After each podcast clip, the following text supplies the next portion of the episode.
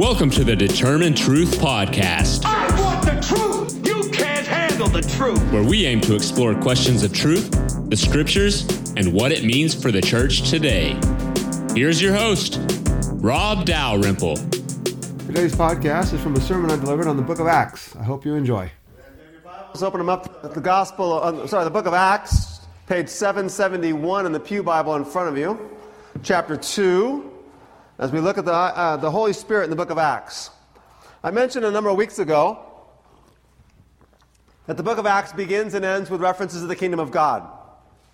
And, that, and what happens in Acts chapter 1 is Jesus rises from the dead and appears to his disciples over a period of about 40 days.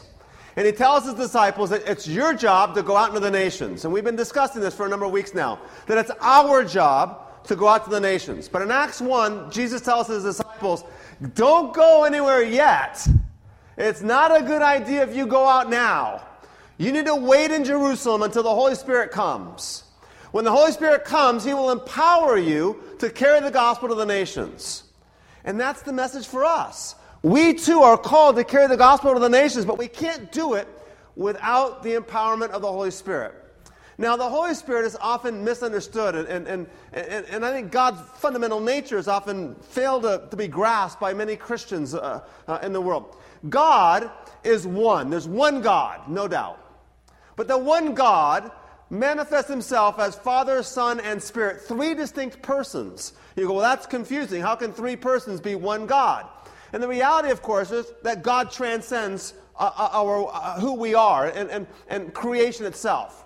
We would, we would, if we could fully grasp God, the way to explain it would be this. If we could fully grasp God, then he probably wouldn't be God. Because for us to fully grasp something means it has to be finite and created. And God's this transcendent being who exists as Father, Son, and Spirit. So the Father sent the Son, and the Son came down as the man Jesus Christ. Lived, died, was crucified, buried, and risen again for our salvation. And then Christ, the Son, ascends, up into heaven, and he sends the person of the Holy Spirit. You see, we often think the Father's a person because he's, he's called the Father. He obviously is a person. And the Son's obviously a person because he's the Son. But the Spirit's just a spirit. No, the Spirit's a person also. By person, we mean a being that can will or act. That's what a person is a, a being that can will or act, not a human person, but a being that can will or act. So the Holy Spirit comes down as the third person of God's divine nature and, and dwells within God's people. And so often, I think we overlook the person of the Holy Spirit. 1 Thessalonians 5, verse 19, very quickly says, Do not quench the Spirit. Don't, don't tie down, don't, don't limit, don't restrict the Holy Spirit. So Acts chapter 2 begins with the disciples waiting in Jerusalem for the Holy Spirit to come. They were told not to go anywhere until the Spirit comes. The Holy Spirit comes at the beginning of Acts chapter 2, and he falls upon the disciples that were in this upper room 120 men and women. And they begin speaking in what's called tongues. And the word tongues just means foreign languages. So the people from around the world who had come to Jerusalem for the Feast of Pentecost are hearing the disciples speaking each in their own language. So the disciples are speaking in tongues, and everyone's hearing them speaking in their own language. So let's pick it up now in Acts chapter 2, verse 12. Acts 2, verse 12. He says, it says, amazed and perplexed, they asked one another, What does this mean? And some, however, made fun of the disciples and said, They've had too much wine. And Peter stood up with the eleven and raised his voice and addressed the crowd Fellow Jews, and all of you who live in Jerusalem, let me explain this to you. Listen carefully to what I say. Verse 15 These people are not drunk, as you suppose. It's only nine in the morning. No, this is what was spoken by the prophet Joel. In the last days, God says, I'll pour out my spirit on all people. Your sons and daughters will prophesy. Your young men will see visions. Your old men will dream dreams. Even on my servants, both men and women, I will pour out my spirit in those days, and they will prophesy. Verse 19 I will show wonders in the heavens above, and signs on the earth below blood and fire and billows of smoke. The sun will be turned to darkness, and the moon uh, to blood before the coming of the great and glorious day of the Lord. And everyone who calls on the name of the Lord will be saved. The house of Israel is gathered together in Jerusalem. The Holy Spirit falls upon them, and this is the fulfillment of what we read just a minute ago, Acts Ezekiel 37, verses, verse 14. I will put my spirit in you, and you will live. This is the great promise of the Old Testament was that God would dwell among his people again someday. And the coming of the Holy Spirit is indeed the beginning of that promise that I will dwell with you and I will live within you. If you think about it, Jesus walked upon the earth for 30 or 33 years or so. In the last three to three and a half years, he, he gathered his, his disciples and he did miracles and he, and he taught and he did all these things. And Jesus was God in the flesh. And God was among us. But when Jesus went over there to pray, and when Jesus went over there to go to sleep, and when Jesus went over there to go to another village, he wasn't with us. He was God with us, but only when we were. But now the Holy Spirit comes, and I will dwell within you. And the coming of the Holy Spirit is the presence of God within us, so that God is with us always. Jesus promised his disciples that I'm going to send you my spirit, and it'll be with you always. And this is the fulfillment of that promise. It comes from the book of Joel that Peter, read, that Peter um, uh, referred to. Let me read the passage in Joel 2 28 32. It says, Afterward, I will pour out my spirit on all people. And that's key all people. Your sons and your daughters will prophesy.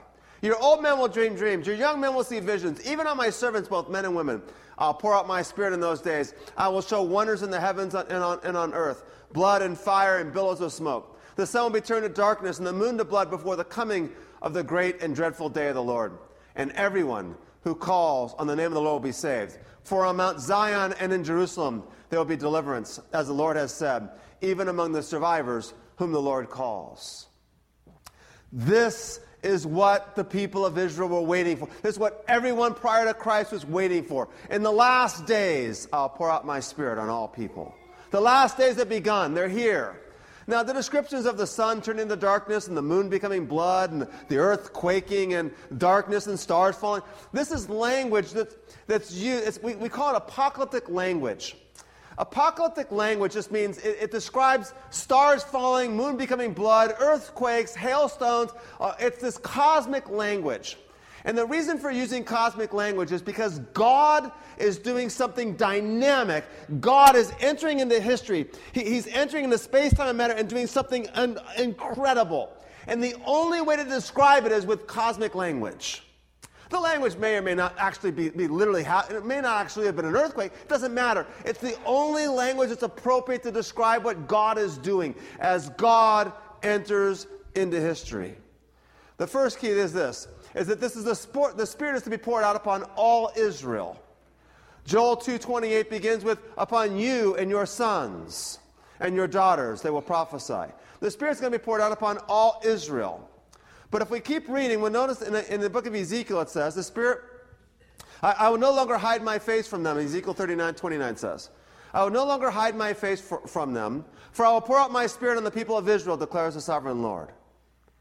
But as we keep going, keep reading, we're going to realize that it's actually going to be upon all people. Let's go back to Acts 2, verse, 20, uh, verse 37 now. Acts 2, verse 37. When they heard this, they were pierced to the heart and said to Peter and the apostles, Brothers, what shall we do? And Peter said to them, Repent, and each one of you be baptized in the name of Jesus Christ for the forgiveness of your sins, and you'll receive the gift of the Holy Spirit. For the promise is for you and your children and for all who are far off as many as the Lord our God will call to himself. Verse 40, and with many other words, he solemnly testified and kept on exhorting them, saying, Be saved from this perverse generation. So then, those who received his word were baptized, and that day there were added about 3,000 souls. Peter preaches one sermon 50 days after the resurrection of Jesus, and now 3,000 Jews. Remember, these Jews, some of them had said, Crucify, crucify 50, 52 days earlier. And now they're saying, Lord, Lord, and following Christ. As we go to the book of Acts, we learn that the disciples are going to be the ones through whom the gospel is going to go out to the whole world. Jesus had told his disciples in, John, in, the Gospel of John, you know, the things that I'm doing, greater things than I do are you going to do. You know, we, we talked about this a number of weeks ago. It, would kind of would have been nice in some ways if Jesus would have just stuck around for a while. Hey, Jesus, you keep doing the ministry and we'll kind of follow in your coattails. We'll let you do it and, and, and we'll take care of everything for you. And Jesus says, No, I'm leaving and you go to the nations. But as he tells the disciples, You're going to go to the nations, he tells them, You're going to do greater things than I did. You're like, How could you do greater things than Jesus did? I mean, he walked on water and he fed 5,000 and, he, and, he, and he raised the dead. And then Peter preaches one sermon and 3,000 are saved. Jesus never did that. Jesus might have fed 5,000, but there's no indication that the 5,000 followed, followed after, after that. Peter preaches one sermon and 3,000 are saved. The coming of the Holy Spirit is the means through which God's people are empowered not only do we experience the presence of the Holy Spirit in our life by following Christ, and we have the peace of Christ and the comfort and the assurance that comes by God's presence being with us, but we are also empowered to go out and do what Christ has called us to do. And I titled this message, um, Who's Afraid of the Holy Spirit? And, and I think a lot of times we are afraid of the Holy Spirit. Well, you know, I mean, we see some churches that, that, that, go way, like way overboard with the Holy Spirit. I mean, they're, they're rolling on the floor and they're barking. And, and we, we don't want to do that. We, we, we got to be in control. Okay, true, fair. But sometimes in our concern to make sure that we're in control, we're actually guilty of quenching the Holy Spirit. I asked some of the pastors in our, uh, uh in our group, um, in our network, I said, uh, what do you think about uh, uh, Presbyterians and, and the Holy Spirit. And this is some of the responses I got. This is from Pastor Matt Hoyt down in um, Ventura. He says, I do feel that the Presbyterians are a bit afraid of the Holy Spirit. I think it may come from the fact that we ha- have our roots in Scotland and that Scots have a very sober disposition about their faith. Uh, let's not be ripping on Scots for right now. We can't, Dalrymple is just not, we're not going to like that. Says, I think this disposition got ingrained in the culture of the church so deeply that many people unconsciously come to believe it to be the right way to conduct yourself in church. It was also something that seemed to be to get ingrained in much of the mainline, part of the frozen chosen mentality, I think. It may also be the educational learning of the church. Presbyterians tend to be more cerebral uh, side of things, and because of this, we, we view charismatics as being overly emotional. He says, I fought against this fear in my own church as new people have come who raise their arms in worship and things like that. But it took, it took some work. We now have some, uh, we now value authenticity and freedom in worship much more deeply, but we still struggle around the edges at times when people talk about powerful works of the Spirit. Pastor Charlie Little at Templeton said this. He said, I, I said, Do we think Presbyterians are afraid of, the, afraid of the Holy Spirit? And he says, The short answer is yes.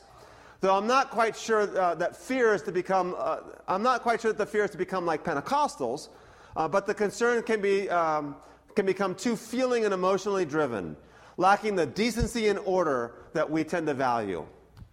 Pastor Bill Crawford from down by Long Beach says this. He says, I wish we could all sit down and have a few hours to discuss this question. He says, I've thought this many times, but uh, um, he, says, I, he says, people who are charismatics tend to make others charisphobiacs. Charismatic means uh, overly zealous about the Holy Spirit, and the rest of us become afraid then of the, of the Holy Spirit. Uh, Pastor Bruce Lethridge in Orcutt Presbyterian down, down in San Ynez area, he says, I know that American Presbyterians have been divided on the Holy Spirit's work since the 18th century. It was indeed precisely this issue that led to a big schism among Presbyterians at the time of the Great Awakening. That was healed 30 years later, but the ripples are still around us today. My experience has been that many prominent Presbyterian pastors of the previous generation have been strongly centered on Christ, but sometimes to the exclusion of the Holy Spirit. At any rate, I think the Holy Spirit is generally undervalued in our churches. And then Pastor Rick Murray says Presbyterians undervalue the Holy Spirit in general.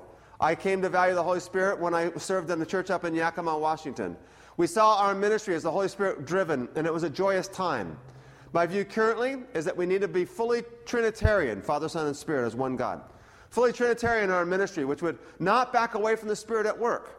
Overreaction is always lurking when it comes to these matters. And then Pastor Danny Hall. He says, I think the emphasis on the more intellectual side of faith and the pursuit of truth tends to trump our other experiences of God. There is worry that experiences will run ahead or away from the truth. I will say that the one thing that my charismatic friends have is a belief that God will show up, that there's always an expectation that God will do something. I think in our caution, in our inattention to the Holy Spirit, we may have lost this. I thought that was powerful.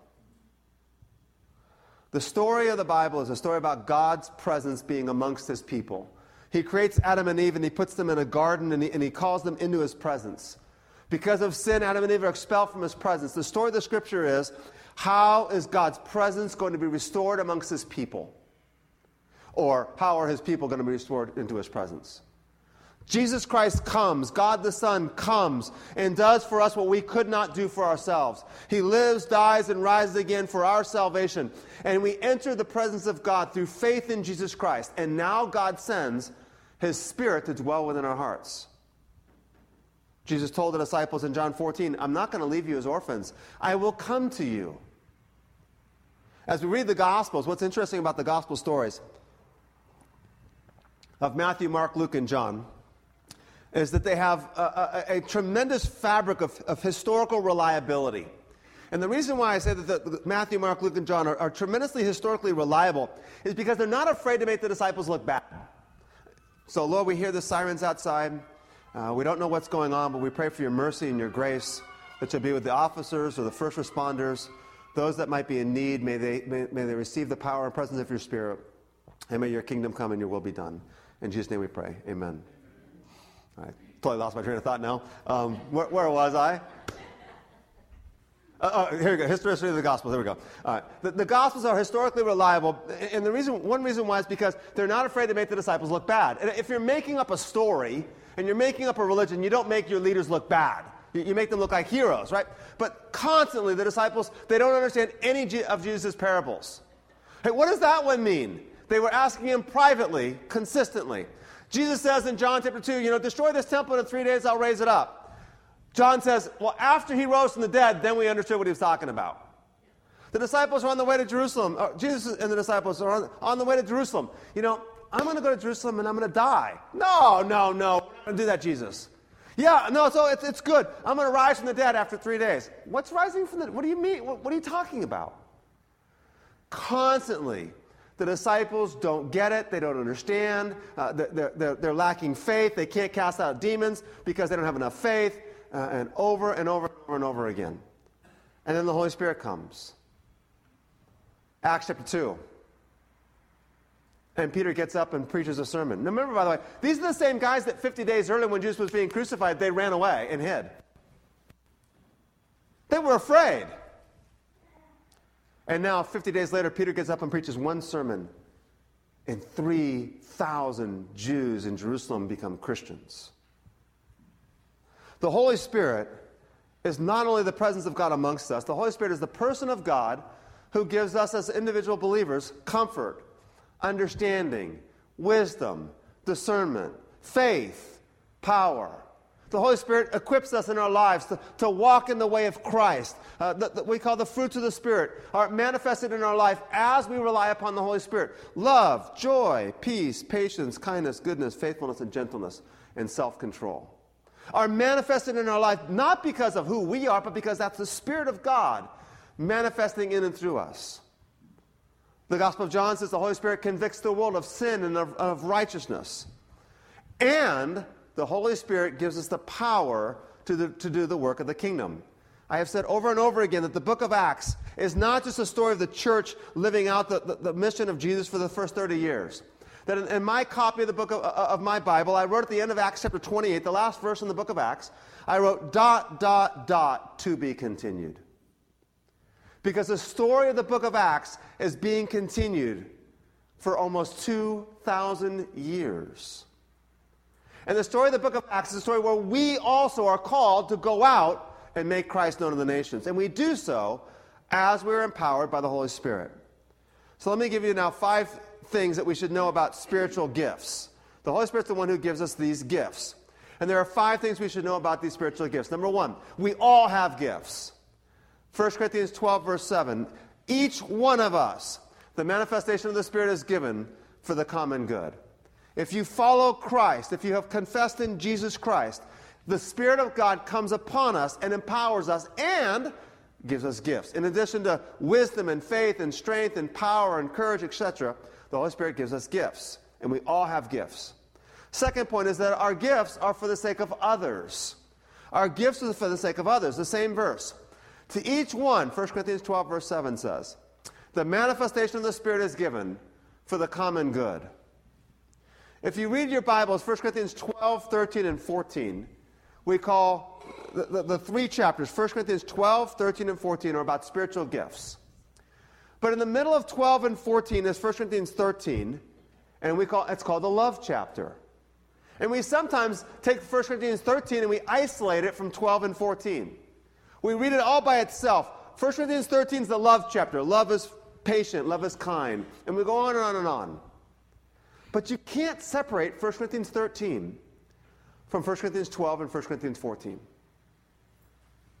The three chapters are about spiritual gifts. And the answer is if these gifts are not used in love, they are worthless.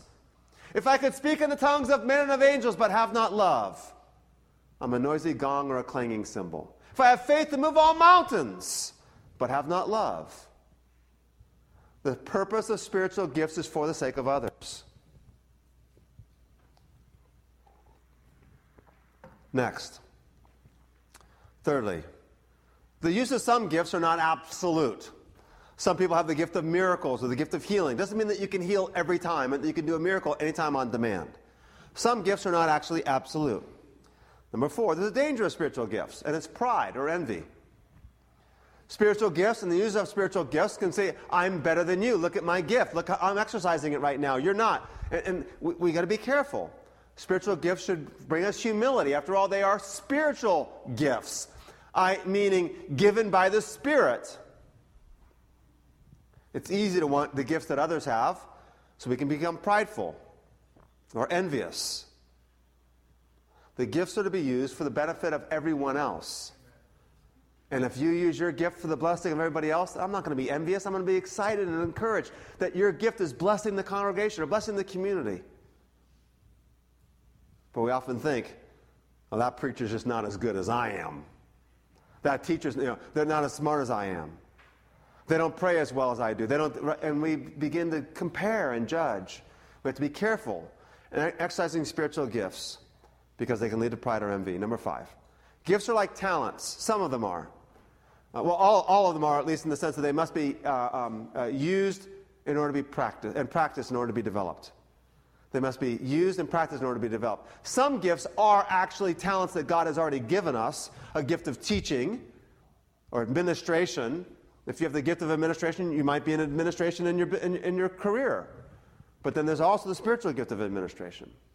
So let me run through very briefly a list of spiritual gifts and discuss what they are very, very, very, briefly.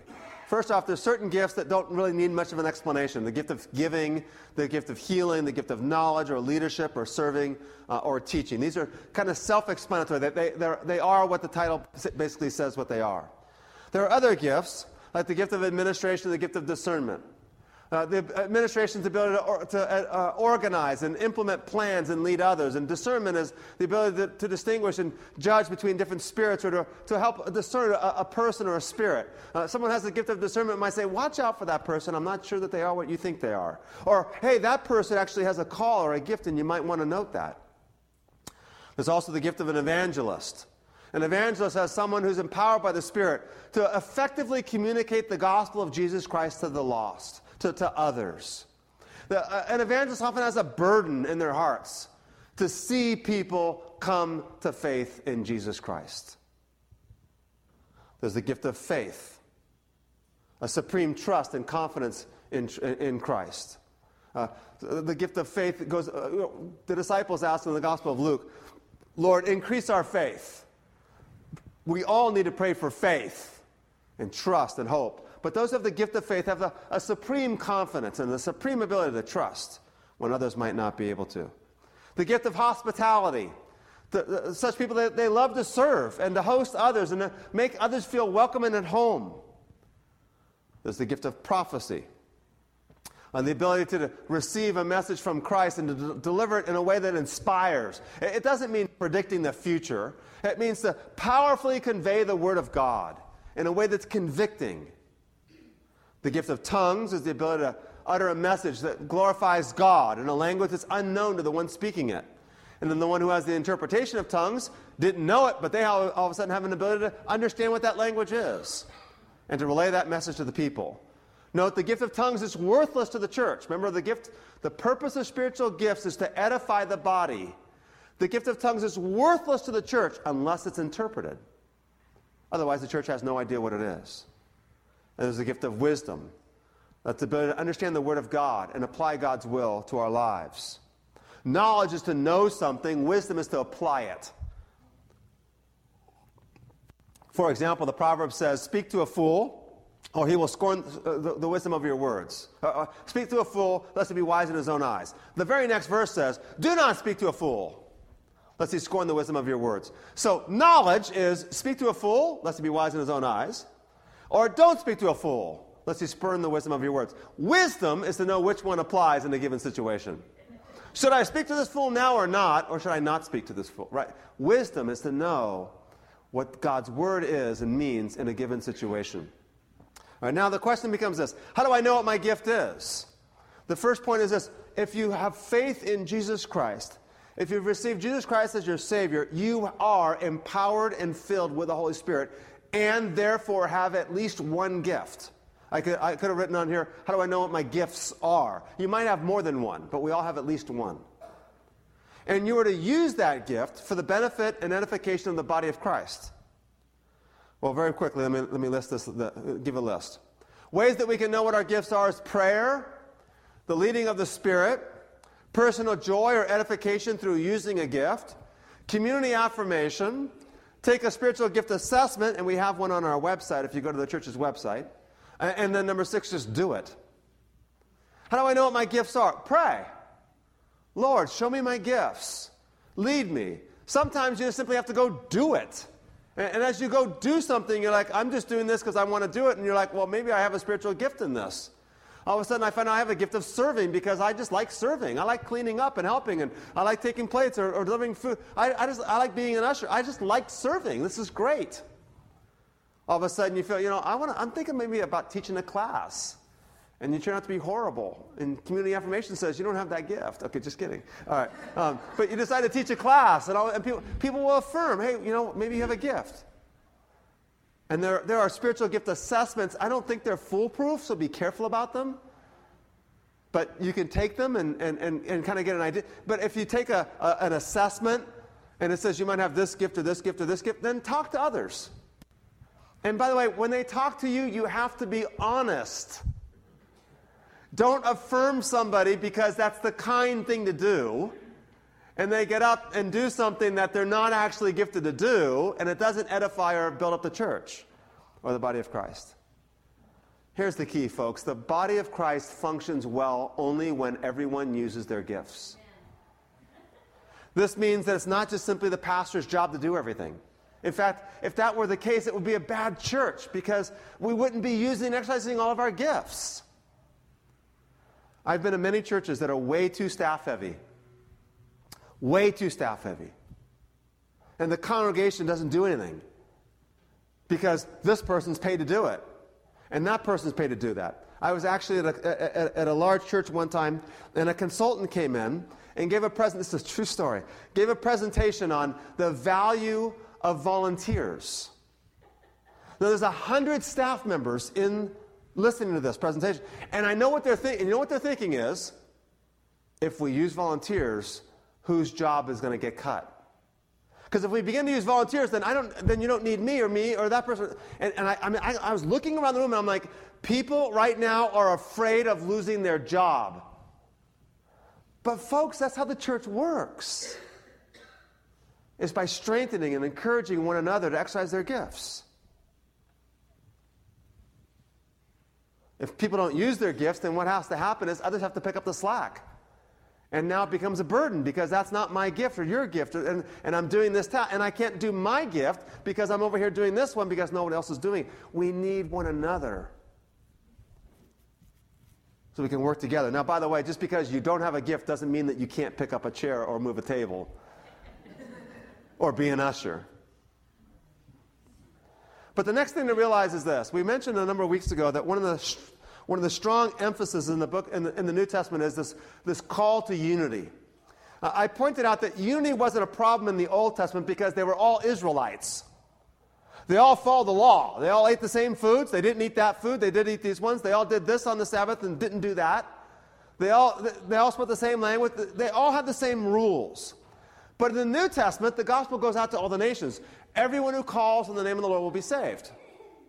And that brings all these diverse peoples together different languages, different cultures, ages, genders, socioeconomic backgrounds, this great diversity. And the reason why there's such a great stress in the New Testament for unity is because we are diverse, because we're different. That's why there must be this stress on unity. And what happens with spiritual gifts is that the evangelist in the, in the congregation wants my sermons to be more outreaching. Rob, you need to preach the gospel more and invite people to come to know Jesus more. The teachers out there want me to be more teaching and instructional. The person with the gift of hospitality wants us to invite people to their homes. No matter what gift we have, that's my strength, your strength, and that's what I want to hear more of. And then we don't realize that there somehow has to be this balance and this unity amidst all of our diversity. Now, the next thing to realize is that when we talk about spiritual gifts, that we're not talking about gifts that only can be used on Sunday.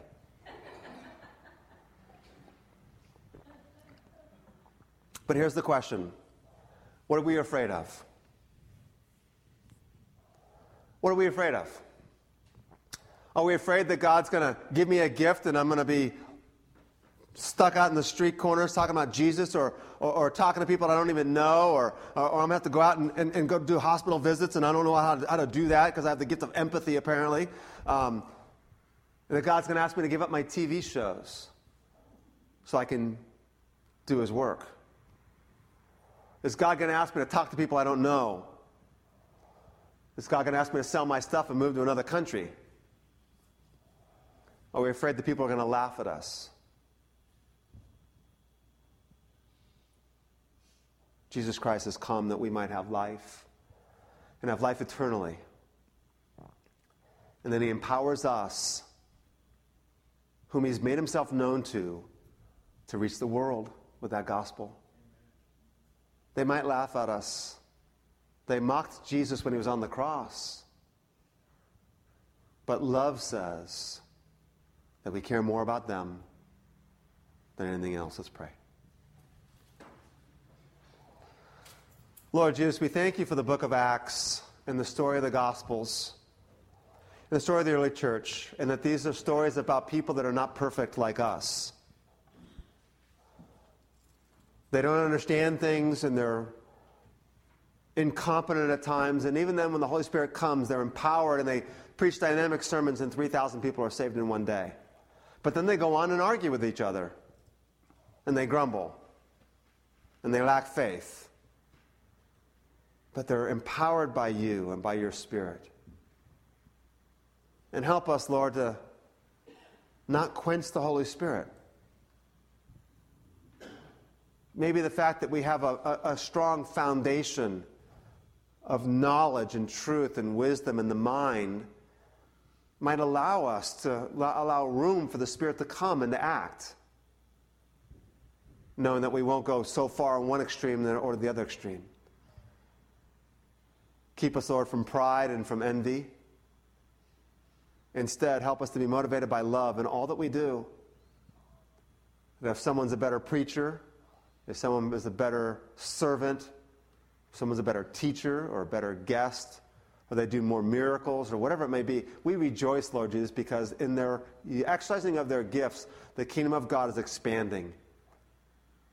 And so, Lord, we pray that you'll empower us, every single one of us, to recognize that the God of all creation loves us and cares about us and desires to dwell with us and then to empower us to use us for the sake of your kingdom. So, Lord, we stop and we say, Here we are. And whatever you might be speaking to each one of our hearts, Lord Jesus, we ask that you'll help us to say, Yes, Lord. Whether that's yes to coming to know you for the first time and acknowledging our sins before you and your righteousness bef- and your willingness to forgive. And that we invite you into our hearts and into our lives.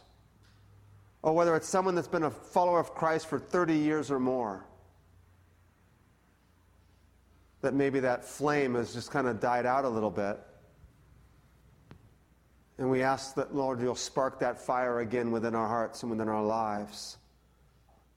Maybe our passion for evangelism or a passion for serving or our passion for hospitality has just kind of dwindled. And Lord, we ask that you'll empower us again by the power of your Spirit, that your kingdom might come, that your will might be done on earth as it is in heaven. In Jesus' name we pray. Amen. Thank you for listening to today's podcast. If you would like more information on the Determine Truth podcast, you can find us on iTunes. You can follow Rob's blog at determinetruth.com or purchase his books on amazon.com. See you next time.